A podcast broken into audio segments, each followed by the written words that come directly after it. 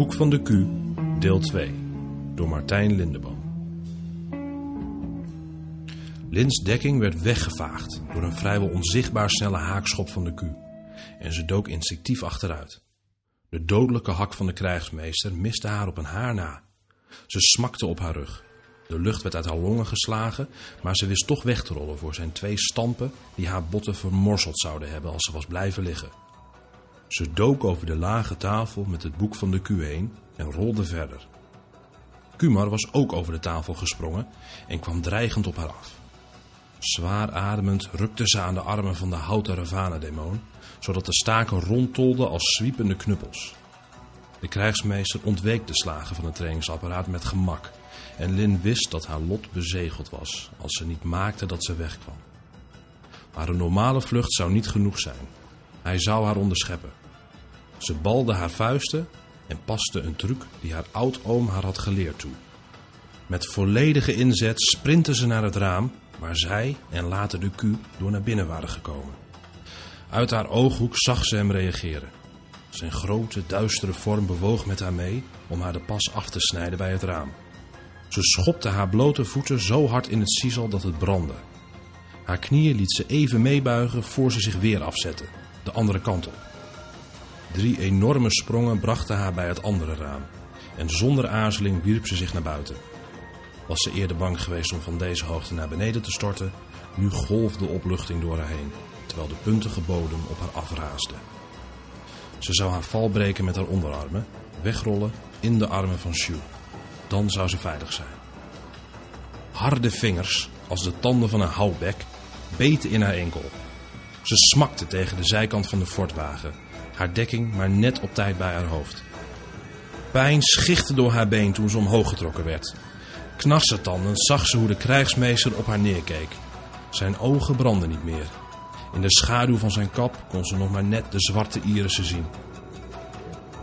Ze haalde kort en snel adem volgens de mantra's van de krijgsmeester. Voor Kumar haar over de vensterbank kon tillen, rolde ze zich omhoog op tot een bal. Kreunend van de spanning in haar buik en beenspieren sprong ze zich omhoog en greep de vensterbank.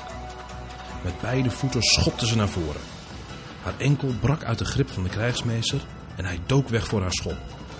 Ze zat nu op de vensterbank en zag dat Kumar vlak voor haar stond. Hij was volledig uit balans. Dit was haar enige kans. Lin gooide al haar snelheid, kracht en emotie in die ene stoot. Ze dook naar voren haar gebalde vuist met al haar intentie op zijn slaap gericht. Het leek wel alsof de tijd vertraagde. Ze voelde in haar hele lijf dat ze voldeed aan de strenge normen van de beslissende slagdoctrine van de karavaan der lege plaatsen. Dit was de meesterslag waar iedereen mee geveld kon worden. Zelfs een krijgsmeester. Haar vuist snelde op de slaap van de Q af. Geen tijd meer om af te remmen. Als de slag dodelijk was...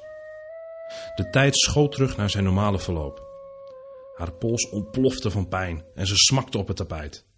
Voor ze weg kon rollen drukte een harde hak tussen haar schouderbladen. Ze was buiten adem, maar hij gewilde niet. Ze kreunde ademloos, verbijsterd en verslagen.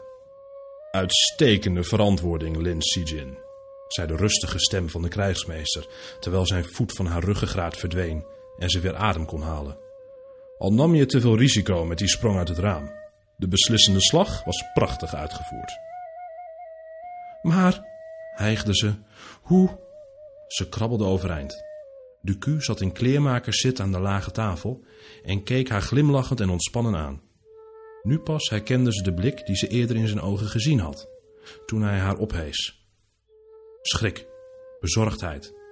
Ze schudde niet begrijpend haar hoofd.